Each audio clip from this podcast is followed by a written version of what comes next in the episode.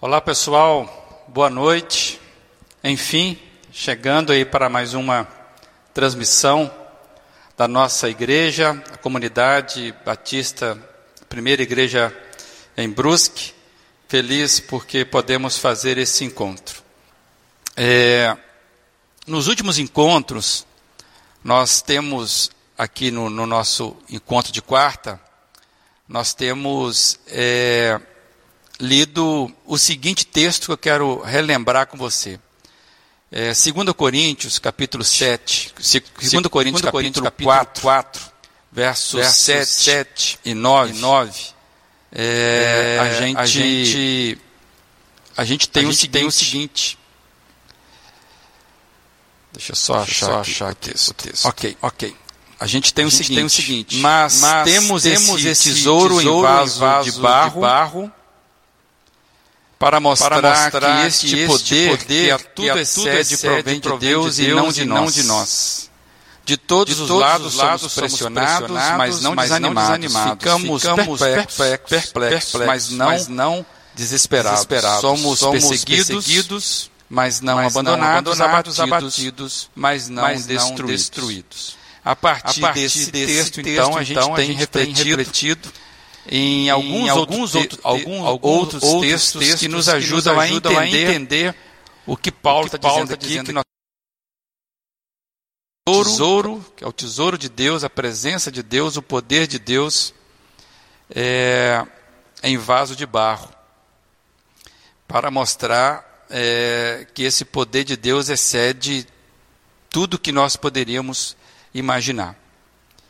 É, nós vimos já algumas histórias, como a história de Gideão.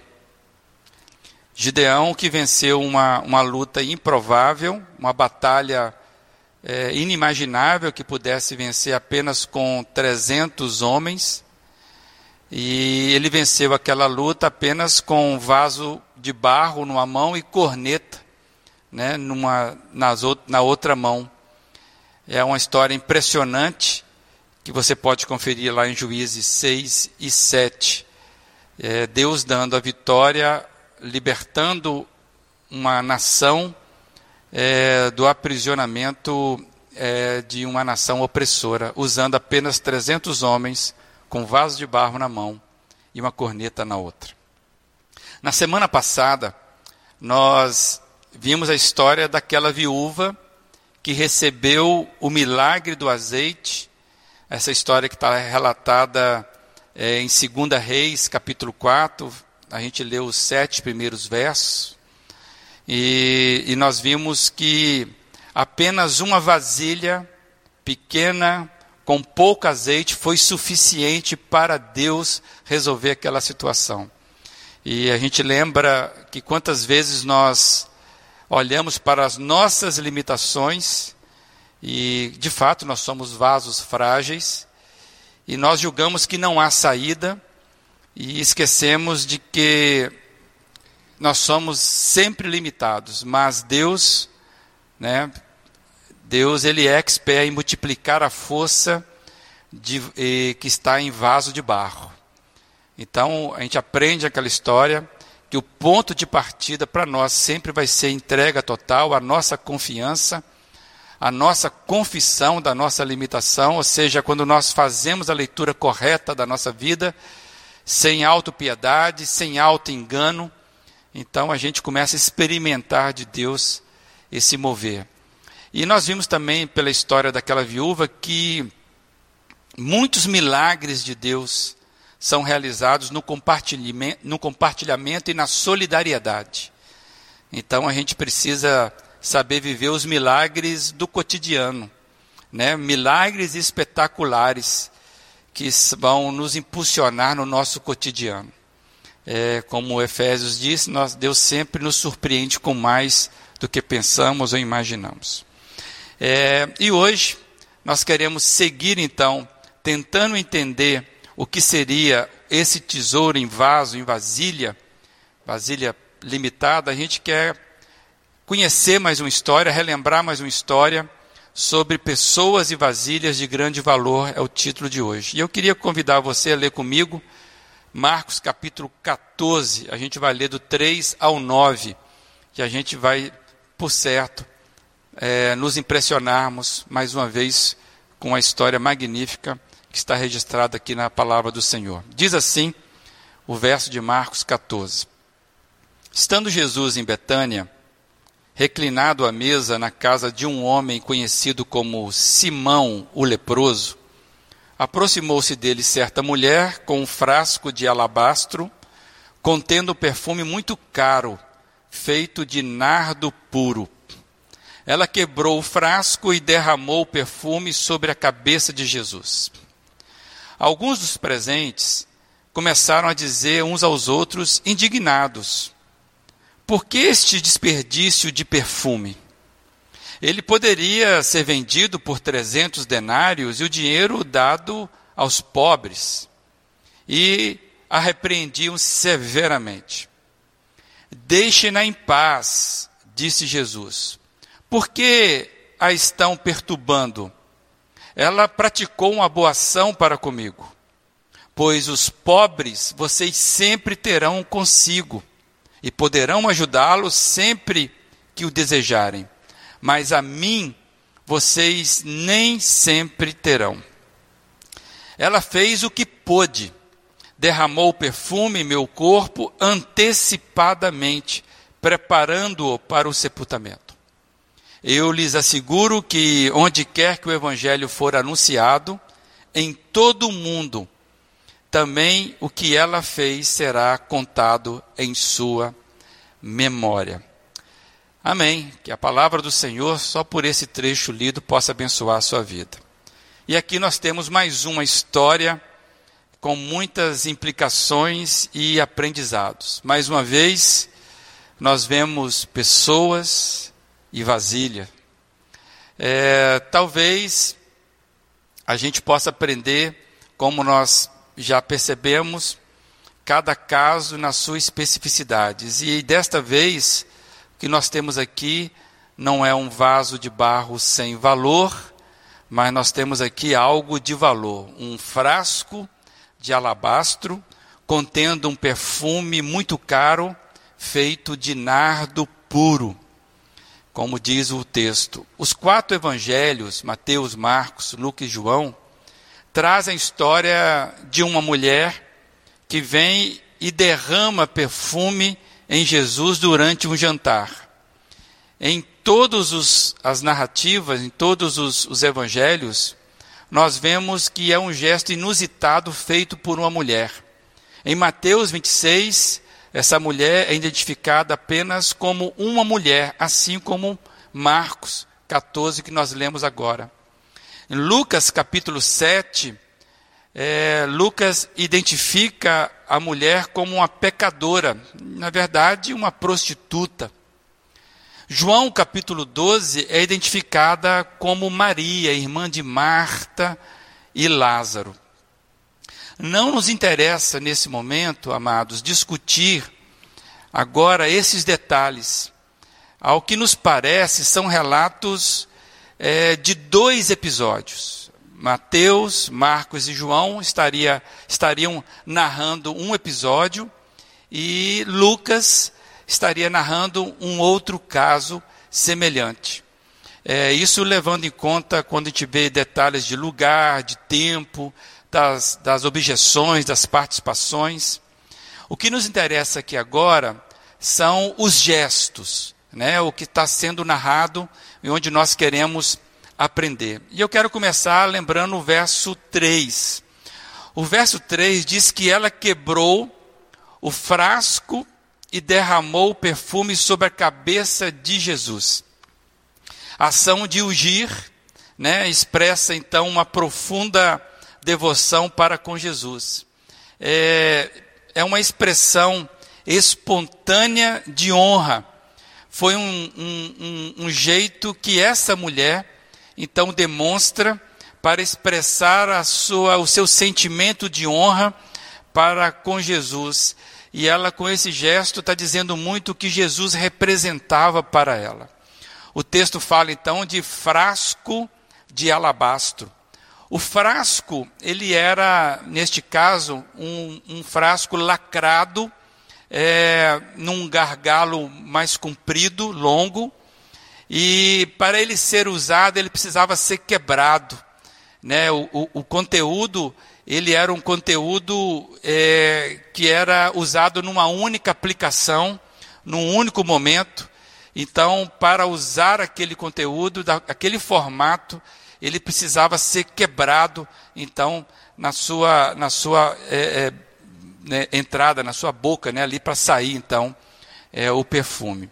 O nardo, que é então dito aqui que o perfume era feito de nardo puro, o nardo era de fato uma raiz de uma planta cultivada, pelo que nós pesquisamos na Índia, era um unguento muito caro, e conforme o próprio texto deixa isso é, é bem destacado.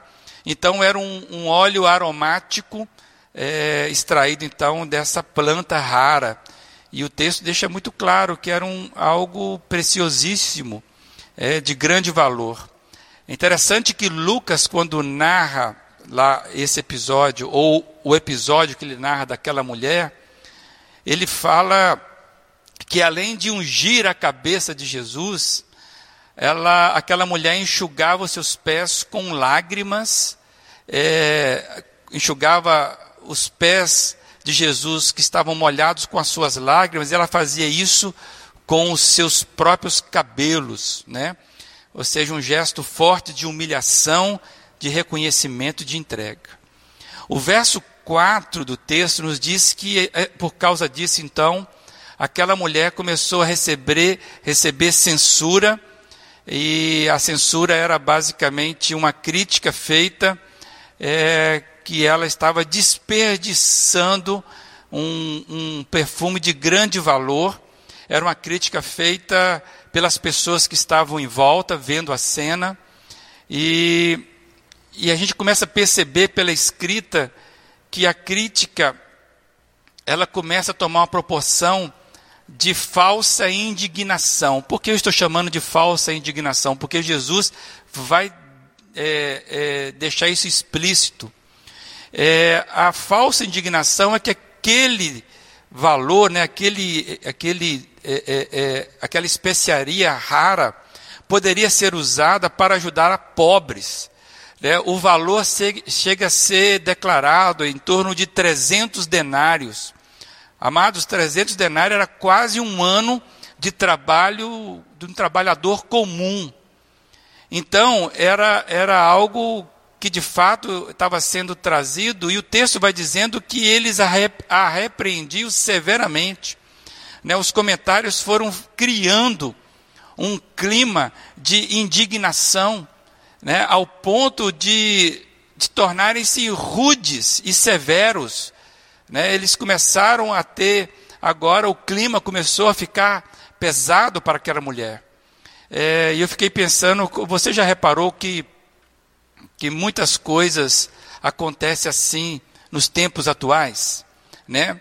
Principalmente nesse tempo de internet, de redes, é, basicamente as, esses ambientes se tornaram uma caixa de, de comentários, de fofoca, de agressões, de discórdias é, é muito comum é, a gente ver gestos ou publicações que é, postagens e nada mais é simples, tudo parece que precisa ser criticado, tudo parece que precisa ser comentado, julgado, condenado, é, explicado.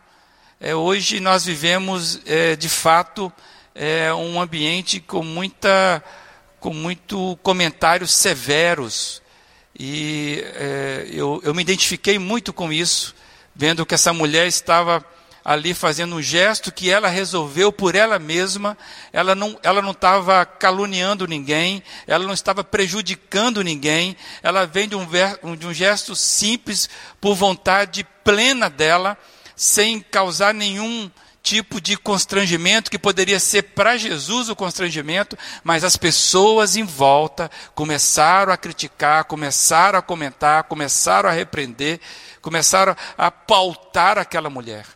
Amados, é muito complicado.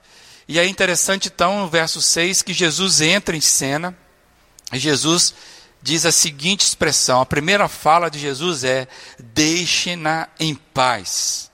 Jesus responde então com essa fala às críticas severas daquelas pessoas. Amados, a intervenção de Jesus vem para apaziguar o coração daquela mulher. Jesus então vai deixando bem claro para ela, em, em meio a todas essas críticas, que ela, ela, a própria mulher, for aceita e não desprezada. Né? Jesus faz a leitura então correta daquele gesto. Ele sabe, sempre soube fazer, né?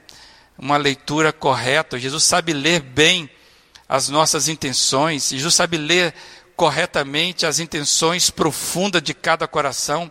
Jesus nunca se deixou enganar pela hipocrisia. Né? Ele rejeita as críticas daquelas pessoas, então, é, que aparentemente tão preocupadas com os pobres, Jesus vem e rejeita aquilo que na verdade ele vê que será mentira, e Jesus aceita o gesto daquela mulher, classificado como aparentemente tão irresponsável no seu desperdício. Amados, é, Jesus é impressionante.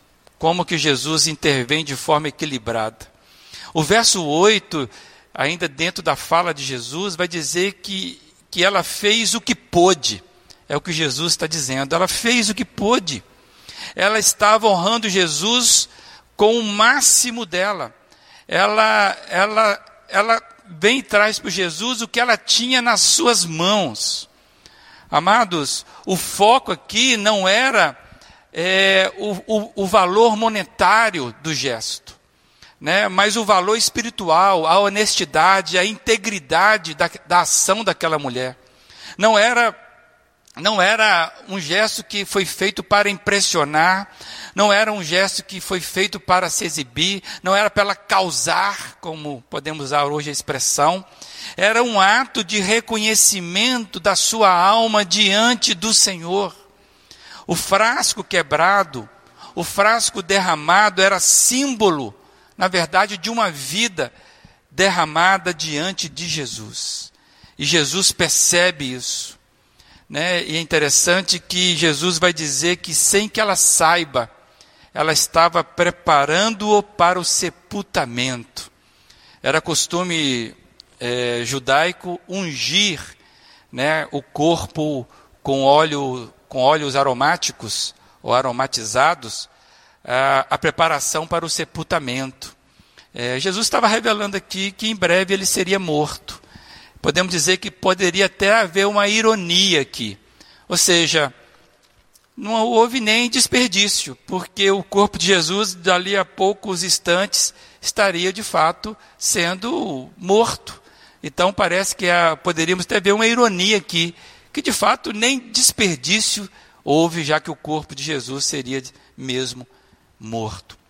Mas eu quero lembrar o verso 9, que Jesus fala que o que ela fez seria contado em sua memória por todo o mundo. Pois é, e ficou mesmo. Hoje nós estamos aqui parados para ler esse gesto de forma tão, tão, tão singular.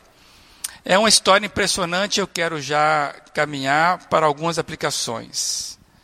É, o frasco quebrado é, o perfume derramado é, representa a nossa vida diante de Jesus. O que está sendo comunicado aqui é que Jesus é capaz de ver todas as nossas intenções, todas as nossas lágrimas, os nossos gestos de honra, os nossos gestos de adoração. Jesus consegue ver cada lágrima que nós derramamos aos seus pés cada tensão que vivemos, Jesus consegue ver todo o nosso valor. E eu pergunto qual foi a última vez que você se derramou como um frasco quebrado diante de Jesus? Qual foi a sua última experiência de derramamento, de colocar-se aos pés de Jesus em total entrega, quebrantamento, agradecimento. Amados, quando a gente olha para esse gesto dessa mulher, a gente precisa rever os nossos gestos de honra, de louvor, de adoração. Nós precisamos ser como frascos quebrados, derramados diante de Jesus. Jesus dá muito valor a isso. A nossa vida, amados, é de grande valor para Jesus. Ele não nos julga, não nos julga pelas nossas limitações. E é, é bom a gente lembrar que a gente precisa ter um pouco de coragem, como teve aquela mulher. Por quê, amados? Nós enfrentamos as críticas, as incompreensões, as pessoas é, muitas vezes nos magoam, você sabe disso, nós sabemos disso. E nesses tempos, como nós lembramos aqui, em que todo mundo se acha no direito de comentar qualquer coisa a nosso respeito, pessoas que acham no direito de discordar abertamente, de criticar de, de forma explícita, nós precisamos encontrar coragem interior para não nos deixar intimidar na, nossas, na nossa posição, nos nossos gestos diante de Jesus. Amado, essa mulher, ela vem no local público e ela se derrama aos pés de Jesus, com coragem, porque ela não conseguiria é, deixar-se constranger pelas críticas. O que constrangeu aquela mulher a fazer isso foi, um, foi o amor de Jesus, a gratidão diante de Jesus. E a gente começa a aprender com isso. Gestos de frasco quebrado. A nossa oração precisa ser assim: Senhor, nos ensine a termos gestos de vaso quebrado aos seus pés.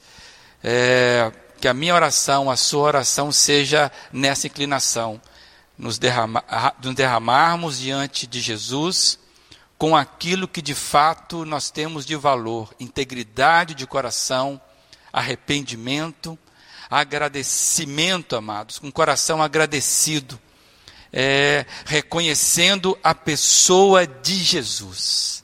Esse reconhecimento dessa pessoa singular que é Jesus. Amados, Jesus não é para ser admirado, Jesus é para ser adorado. Jesus não é para ser elogiado, Jesus é para ser honrado com os nossos gestos de louvor.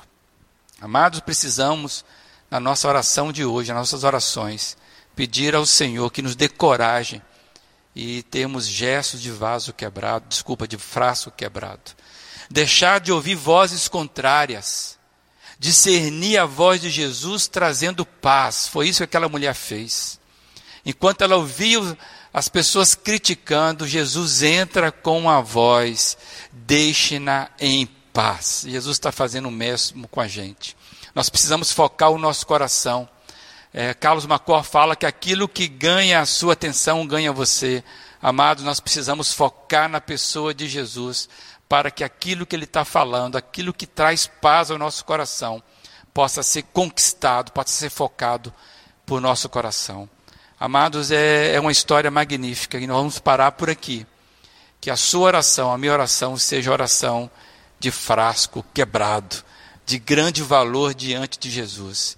Que eu e você possamos aprender a nos derramar de forma tão é, pessoal, devocional e com interesse de coração. Amém?